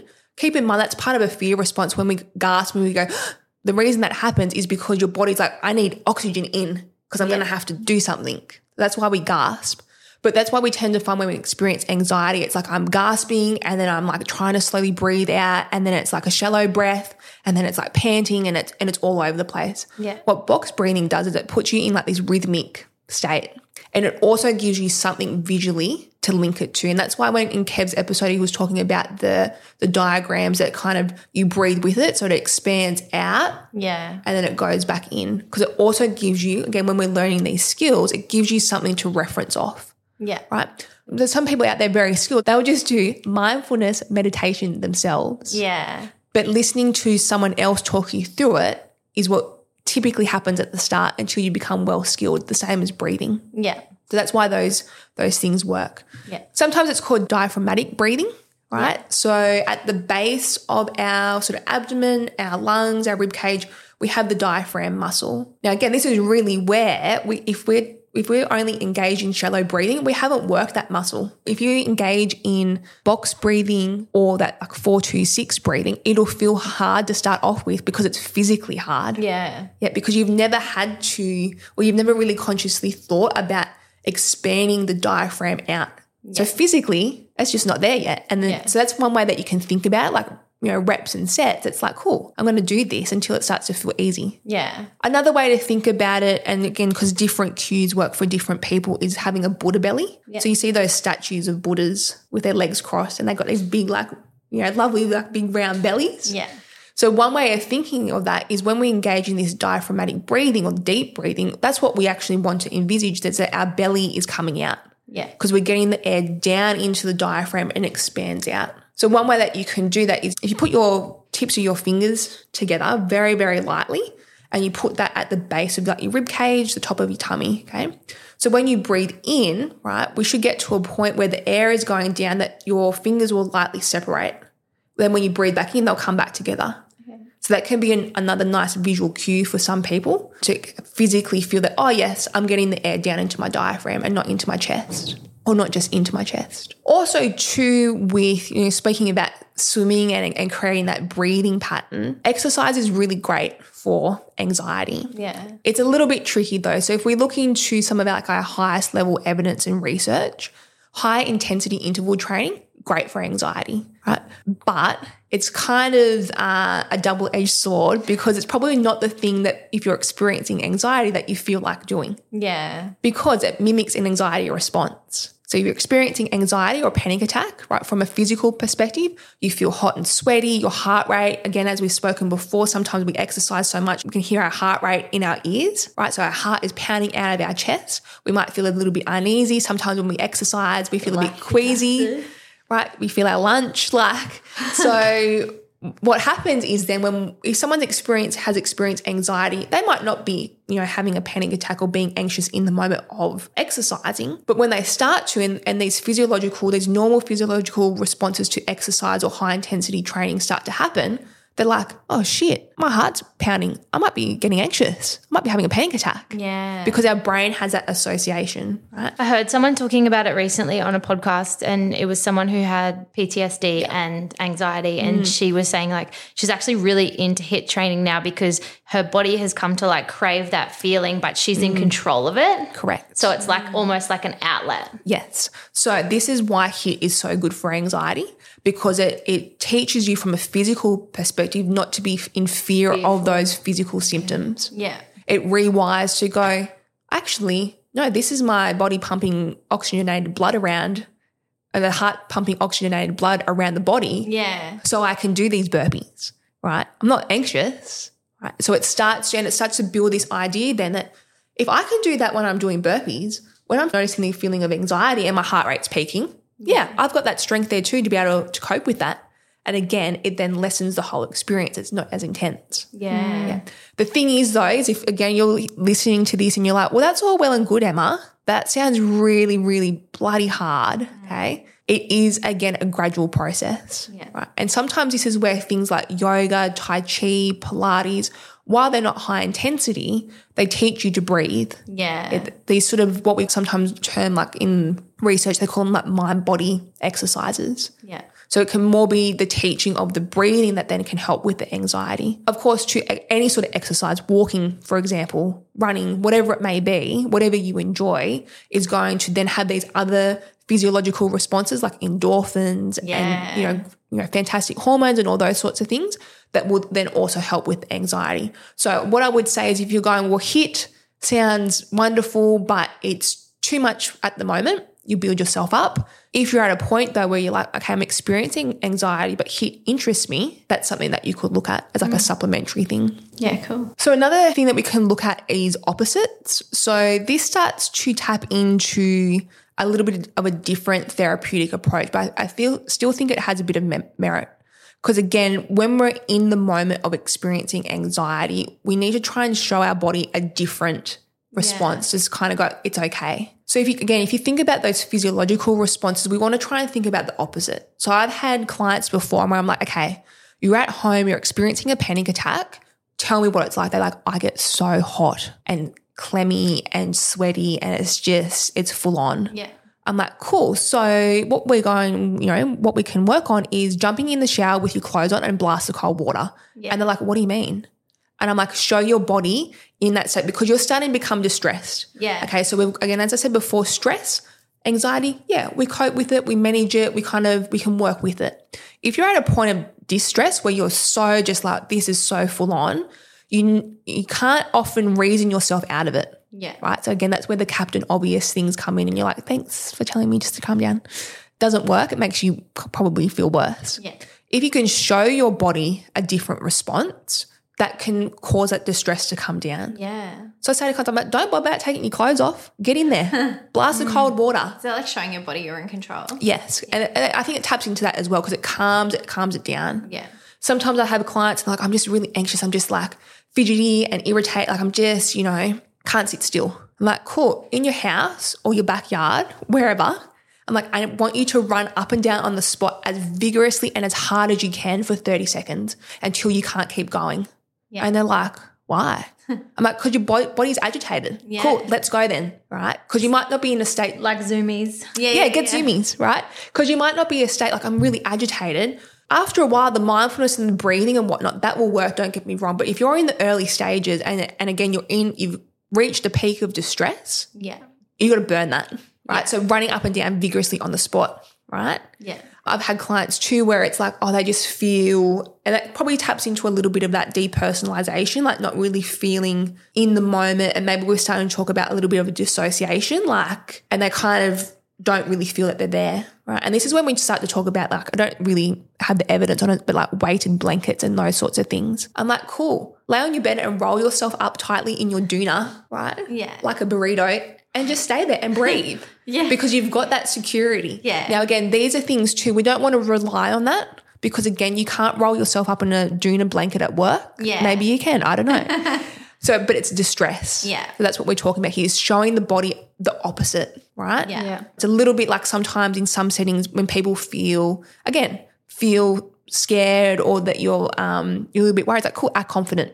Yeah. Mm. Right, so we're sort of trying to tell and show our body a different way. This can also link into what we call progressive muscle relaxation, and this is a really popular thing that we use with athletes Yeah. before competitions and, and whatnot. But we can also use it in very segmented ways as well. So if you YouTube progressive muscle relaxation script, it'll come up with one that across your whole for your whole body. Yeah. And basically, what it will do, like you'll lay down and it'll ask you to do a body scan. So from the top of your head all the way down, where do you feel tension? Right. Provide that tension is something that you experience when you're experiencing anxiety. Yeah. You do that body scan, right? And then what we do, so again, when people go, well, just relax, and you're like, mm. fuck, you know, excuse me, but F off, Yeah. right? You're allowed to swear on the pod. fuck off. Like I would relax. Right? Thank you. Sometimes what we actually need to do is to show our body what relaxed is. Okay. So for me, my traps, right? I don't know if it's genetics because I was looking at Christmas at my mum and my grandmother. I was like, that's where I get that from. Yeah. But my traps are very dominant. Right. And when I get stressed, so this week I distinctly remember on Tuesday making a very big life decision. And within a couple of hours, my right trap, it was on fire. Yeah. Right. So there's there's some link there. So if you think about that, if that's where you hold your tension, right? And we can do it now if you're listening at home. Actually, right now, I'm like, uh, Yeah. what you can do is bring your shoulders and your traps up towards your ears and squeeze. Now, don't do it so you hurt yourself, right? No injuries. And you hold it there and you might hold it there for a little bit. And then as you let go, you breathe out. That's relaxed. Yeah. So you've just purposefully tensed a muscle or muscle group, right? So that's stress, tension. And then you let it go or you relax. That's relaxed. And your brain's like, oh, when they say just relax, that's what they're talking about. Yeah. Okay? So you can do a whole script of this where, you know, we've done it, I've done it before with clients and in group therapy before where everyone's just laying on the ground, right? And it's like, cool, tense your traps or your shoulders, right? Right. Squeeze your arms together into your body and let go. Yeah. Squeeze your fist and you go through the whole body. But you can also do this in very segmented ways. So again, if you know, like me, that stress, anxiety up in my traps, I can just do that. Hmm. Right? Straight to the point. Straight to the point. Right. So you can think about doing something like that as well. yeah. Oh, I love that. So you've definitely given me a lot to think about and like to understand some of my friends that do have anxiety and I just think when we're going places and and people will say to me like but what's the parking situation like and I think who fucking cares like we have to park everywhere we go but now I'm mm. understanding like people that are anxious there's layers on layers and all of these mm. situations that could compound the anxiety so now I can mm. be a little bit more accepting that, that that's a really stressful thing for them and that's adding to anxiety that they might already have about the event that we're going to. So what else can I do? Like what else can other people do that don't have anxiety to support people that do? Yeah, absolutely. There's a range of things. I think the first one is listening, right? And I perhaps think that everyone thinks they're a good listener, but true listening is sitting with that person. And if they need to talk it out or they need to rattle things off or whatnot, and it's it's listening. So, and what we mean by that is if I think about it more in like a, you know, a health professional aspect, we're talking about active listening. Yeah. Okay, so active listening is someone is talking, and as they're talking, you're nodding your head, right? Now you don't need to be like one of those those Hawaiian dolls that sit in the back of the cars and they nod their heads. Nodding dogs. Yeah, don't be a nodding dog or yeah, a nodding Hawaiian dancer, right? But it's just gently nodding because you're showing that person that you're following. Those minimal encourages. Mm, Yeah. yeah, right. So we're just we're following along as this person uh, is talking, and then that active listening. So that's that component where we often reflect back to the person what we're hearing. Yeah. Okay, so your friend might be saying, Mm. "I'm really excited to go to this event, and but I'm, you know, I know I really appreciate that you're driving us, but I'm just really worried about where we're going to park. Like, where we're going to park, like where we get there, and this thing happens, and da, da, da, and then we run late to the event. Okay, and it could be like, okay, like you you're concerned because and you're worried that we're going to run late for the event.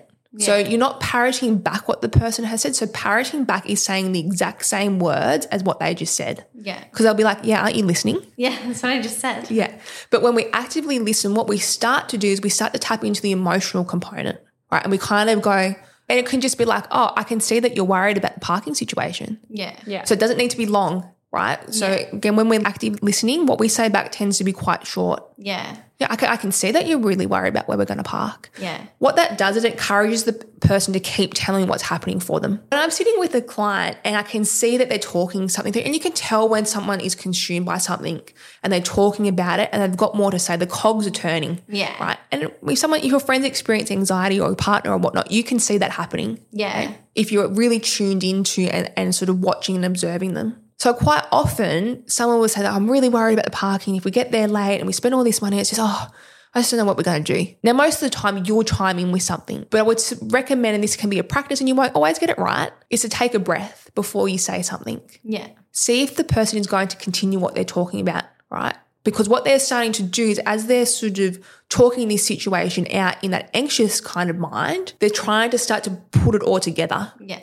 And sometimes, Trish, I don't know if you had this experience where you've been talking about something and then you wanted to say something else, but then someone else kind of butted in and you're like, oh, okay, yeah. Like, Yeah. and it kind of the moment has passed. So sometimes a little bit of silence can be quite useful. If you notice that this person is like, okay, they're working it out, that they want to voice this. Yeah. And I'm, again, I'm just going to sit here and hold that space for them to talk it to talk it through. Now, don't be fooled. Sometimes you can get it wrong, right? Sometimes I get it wrong with clients, and they kind of sitting there. And I think, oh, I think great. They're thinking about this a little bit more, and then they kind of look up at me and they're like, oh, uh, did you want me to say something more? Yeah, I'm like, yeah, oh, yeah. no, mate. I'm I'm just giving you a little bit of time. Like, there's no rush here. We've got 50 minutes. Yeah. Right. So if you get it wrong, just say that to someone like, oh, I just want to give you a bit of space. Yeah. Yeah. Yeah. Yeah. That's it, actually. But I think if you're matching the person with minimal encouragers and nodding, Yeah. that shows that you're listening. So that can be one thing. And maybe two, like if we're thinking about a dynamic, like a really good friend or a partner, right? And normally you would just chime in, right? Maybe preface to them when they're not anxious and go, hey, I was listening to this really great podcast. and one of those suggestions was to use a little bit more silence so that when you're in those, when you're anxious or experiencing anxiety, it gives you a little bit more time.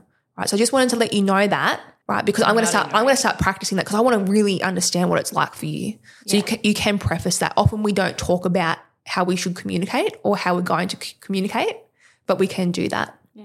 So, say for example, you're using this active listening, like, oh, I, I've noticed that you, yeah, you're really worried about the parking, right? We can ask open-ended questions. Tell me more about it. What's it like for you right now? Okay, so it's it's not just like, well, don't you want to go? Yeah. We're not going to ask closed-ended questions. We want to keep the conversation going. Tell me what it's like. We might use a little bit of silence. Encourage and affirm them. So affirmations is a real psychology city term, but affirm the person in your life that experiences anxiety and or panic attacks affirm them and encourage them on every occasion. Yeah. yeah. Because sometimes i think we don't think to do that right? I noticed that was really hard for you to go to that event. I'm so proud of you that you went. Yeah. you did so well. Yeah. Any and in any even if it's just like this little glimmer of something that they did. They went to coles by themselves and you think oh well coles by yourself like righto that could be huge for you that was mm. so fantastic so affirmations all of the time Yeah. I would also say to asking permission before you share. Now, what I mean by this is sometimes we can watch a dynamic where we're trying to support someone and we we want to chime in and go, oh, when, when I feel like that, Yeah. oh, I had this time when I did this. I had this time when I felt like that. Now, I appreciate the efforts there. What we're trying to do is we're trying to relate. Yeah. We're trying to give this person a hand and be like, I've been there too. Yeah. For some people, though, in that moment, they might not want to hear, like, oh, you felt like this too. And it's like, and?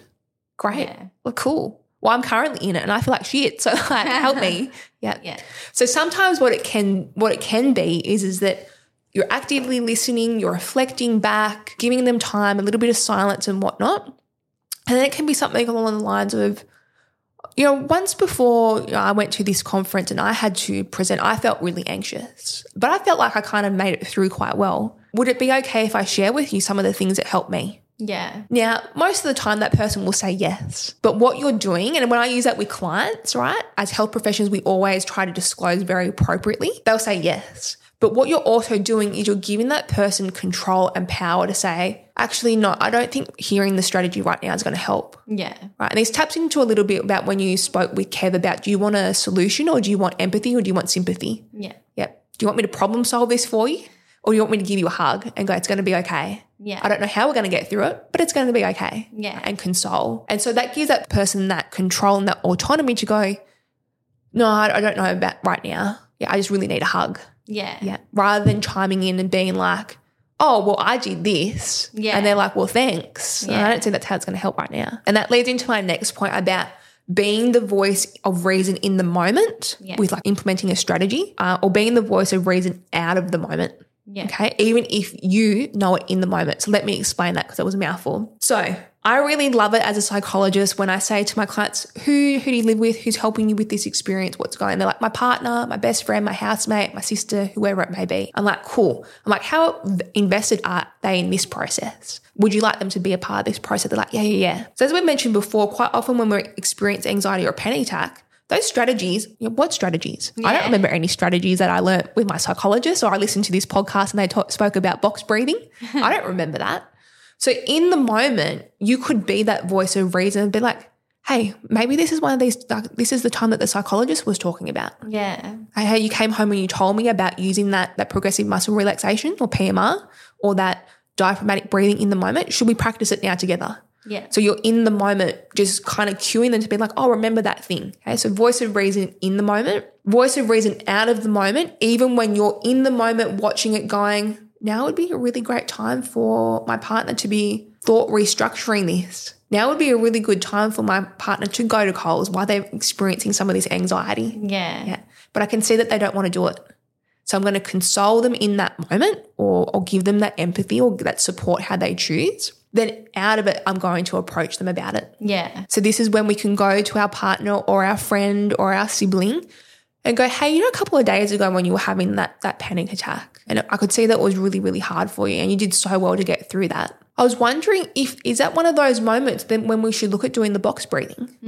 Oh yeah, that would have been actually uh, yeah, that would be good. Cool, and then you can put a plan in place to do that next time. Yeah. Because again, remember in that moment, we're meeting someone who is perhaps not fully in that logical reasoning mindset. Yeah. They're all consumed by the anxiety. So you're just chiming in, you, and you can ask, hey, is this a time you want to use one of those strategies? But sometimes reserving what you want to say for when that person is not anxious And they can hear it. and they can hear it and they Yeah. can go and they can. Now, as a person who is not experiencing anxiety, that asks a lot of you essentially to hold that, that space Yeah. to hold that space for that person with the experience of anxiety. Yeah. So this is when we often talk about, you know, caring for the carer. It's really important that if you're helping someone through this, Yeah. right, that you're taking time for self and balancing that because you're then holding that emotional space for Yeah. them. Those are such good strategies. Other ones, I think, you know, links to care like being informed. Yeah. You know, so if, you know, Dr. Google can be good, there's two sides there, but, you know, understanding what is anxiety, like I said before, that Living With It book is great because it starts to describe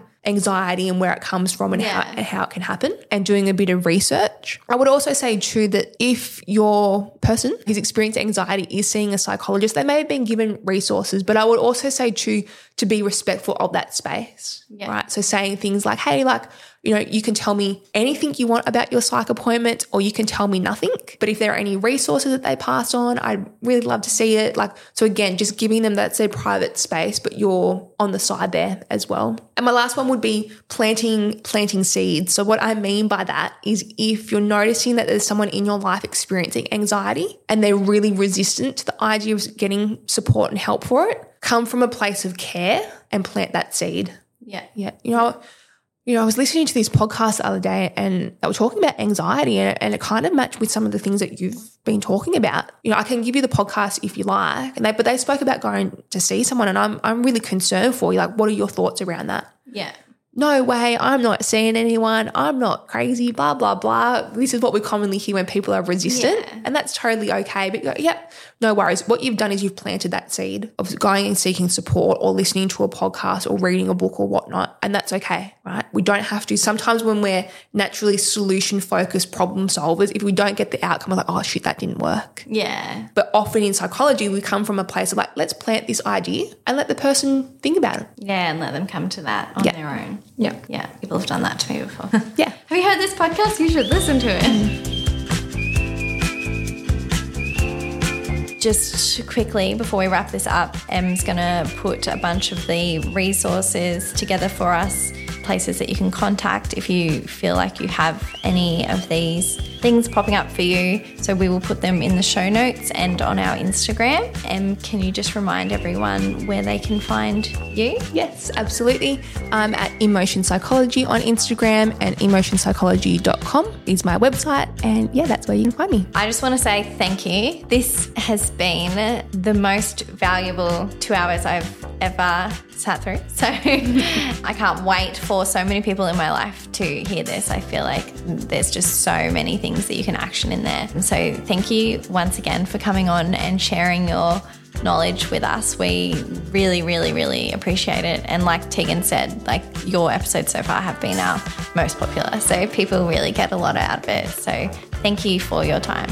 No worries. Thanks for having me. As always, thank you for tuning into the episode. We want to thank all of our loyal listeners and those that take the time to share the pod on Instagram or send it to someone that they think will enjoy it too. This really helps us grow the podcast and we are really grateful. If you have a spare second, we would love you to leave us a comment or a review on the platform that you listen on. And also be sure to check out Hey Al! Productions' newest podcast, The Periodical Pod, which we just launched. At The Periodical Pod on Instagram. Thank you so much for listening. We will see you again next week. Bye.